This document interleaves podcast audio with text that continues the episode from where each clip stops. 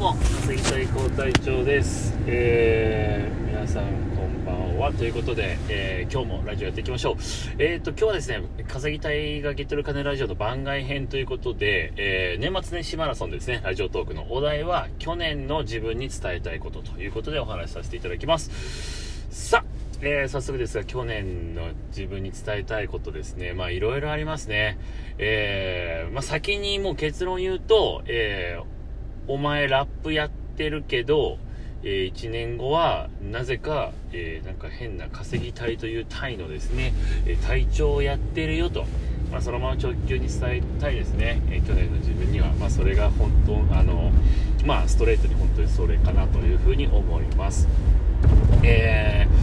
去年を振り返るとですね去1年前のちょうど今はですねあの失業保険をまだもらってまして、えっと、去年の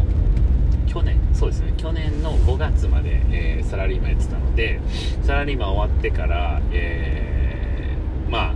いろんな資格のなんか勉強とかもしてましたけども、えーそういったものををやりながら、え失業保険ももらっていてで6ヶ月6ヶ月だったけなちょっとどれぐらいか分かんないですけどちょっと4ヶ月だったっけな。ちょっともらい続けてたので、えー、とあんまりやっぱり細かくですね、えーなんだろうな。考えてなかったというか、えーまあ毎月20万円ぐらい失業保険入ってきてたんでねあの別にみどうしよっかみたいなちょっとフラフラしながら、えー活動してた時でございます、えーただですね本当にあの失業保険がちょうど1月末とかで終わってですね本当にそこから結構考え始めたんですね。もうそれは今年の1月ですね。うん。で、えーやっぱり人間って本当思ったのは追い込まれないと考えないですねやっぱり。いや本当にだってもうやっぱずっと考える時間はあったにもかかわらず、えー失業保険もらってる間はやっぱり全然考えなかったんで、えーちょうど1月頃に考え始めてどうしようかなみたいな、うん、結構あれあ考えるようになりましたと、うん、で、えー1月に僕が出した結論はえっ、と、まあ、その時お勉強、まあ、今もですけどお勉強ラップ、をやっていて、えーあと渡辺エンターテインメントでお笑いもちょっとやってたんですかねラップを通じて。なので、えー結構時間は取られちゃってたんですねそのエンターテインメント関係。に、うん。まそういった、えーことがありましたけども、えー1月になっていろいろ考えた挙句えーと生活費を下げようということで、えータイに行く決断をですね1月末頃からちょっと本格的に考え始めたんですね。っていうのはずっとそのまま日本にいると収入と支出の、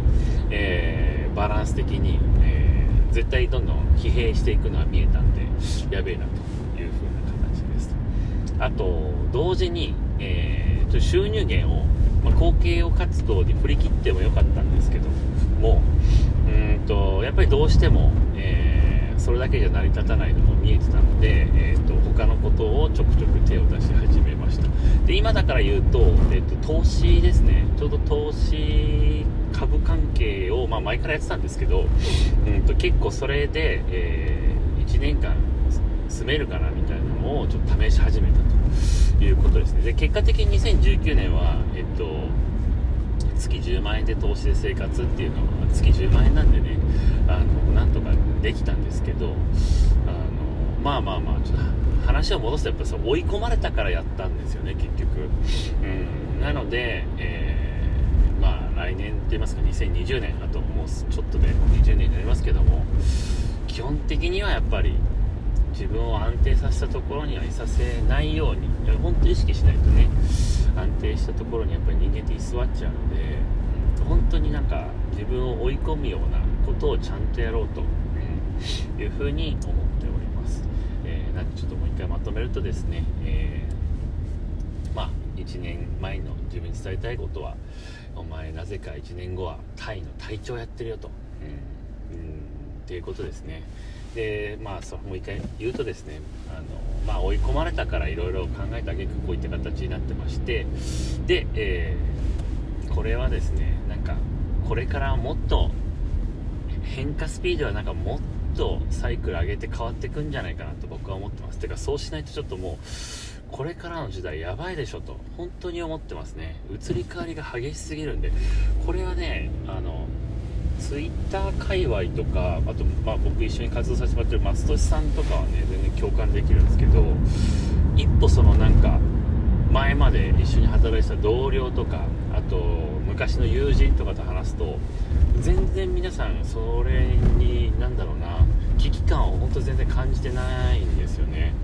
うん。あの僕はもう絶対やばいと思ってるんで10年20年、なので、えー、とちょっと追い込みながらですね2020年はいろいろな稼ぎたい活動をやりつつ追い込みながらいろんな稼ぎに挑戦していろんな勉強しながら、えー過ごしていきたいと思います。はいということでちょっとね今日は番外編ということで短めでですがあと松戸さんもとも実家に帰省しちゃってるのでこれぐらいで終わらせ終わらせていただきます。えっと今僕はですね最後自分の今の状況を言うと今車運転してます。あの全然あのなんだろうなハンズフリーなんで OK かと思うんですけど、えーと、地元のですね南柏駅柏市の南柏駅周辺で僕育ったんで毎年そこの本当本当に小学校の時とか育ったマンションとかアパートの目の前の神社に毎年年越しは行くってなぜかなんかやってるんですよね。うんもう何年目だろう。7年目ぐらいかな。なんかもうずっと毎年行ってますね。なのでまあ当然僕1人だけじゃなくてですね地元の友達小林くんとですね小林くんもはそこら辺にまだ住んでるので、えー、一緒に 毎年行って、えー、お祈りを初詣して、えー、普通に帰る